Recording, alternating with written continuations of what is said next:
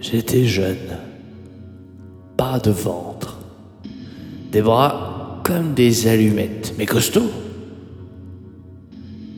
J'arrivais ivre chaque matin à l'usine. Et je bossais plus que n'importe qui, sans effort, sans rien. Le vieux, il s'appelait Sully. Ce bon vieil Irlandais de Sully, s'occupait des vis. Il sifflait la même chanson à longueur de journée. Yankee Doodle came to town, riding on a pony. He stuck a feather in his hat and called it macaroni.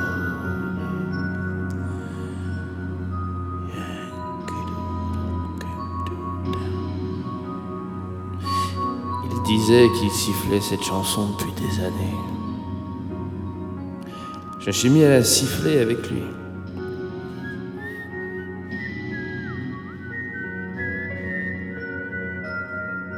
On sifflait ensemble pendant des heures.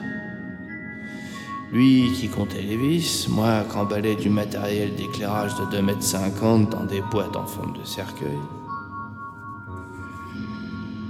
Comme les jours passaient, devenait pâle tremblant. Il manquait une note de temps en temps.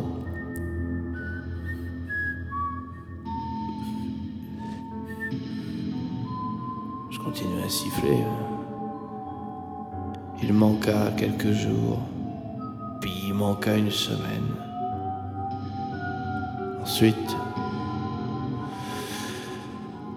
le bruit se répandit que Sully était à l'hôpital pour y subir une opération. Deux semaines plus tard, il arriva avec une canne et sa femme. Il serra la main à tout le monde. 40 ans de maison. Et quand ils organisèrent une fête pour sa retraite, je la manquais. À cause d'une sévère gueule de bois. Après son départ, bizarrement, je, le cherchais tout le temps. Puis je compris qu'il ne m'avait jamais détesté. Que c'était moi qui l'avais détesté. Je commençais à boire plus, à manquer plus de jours. Me laissait repartir.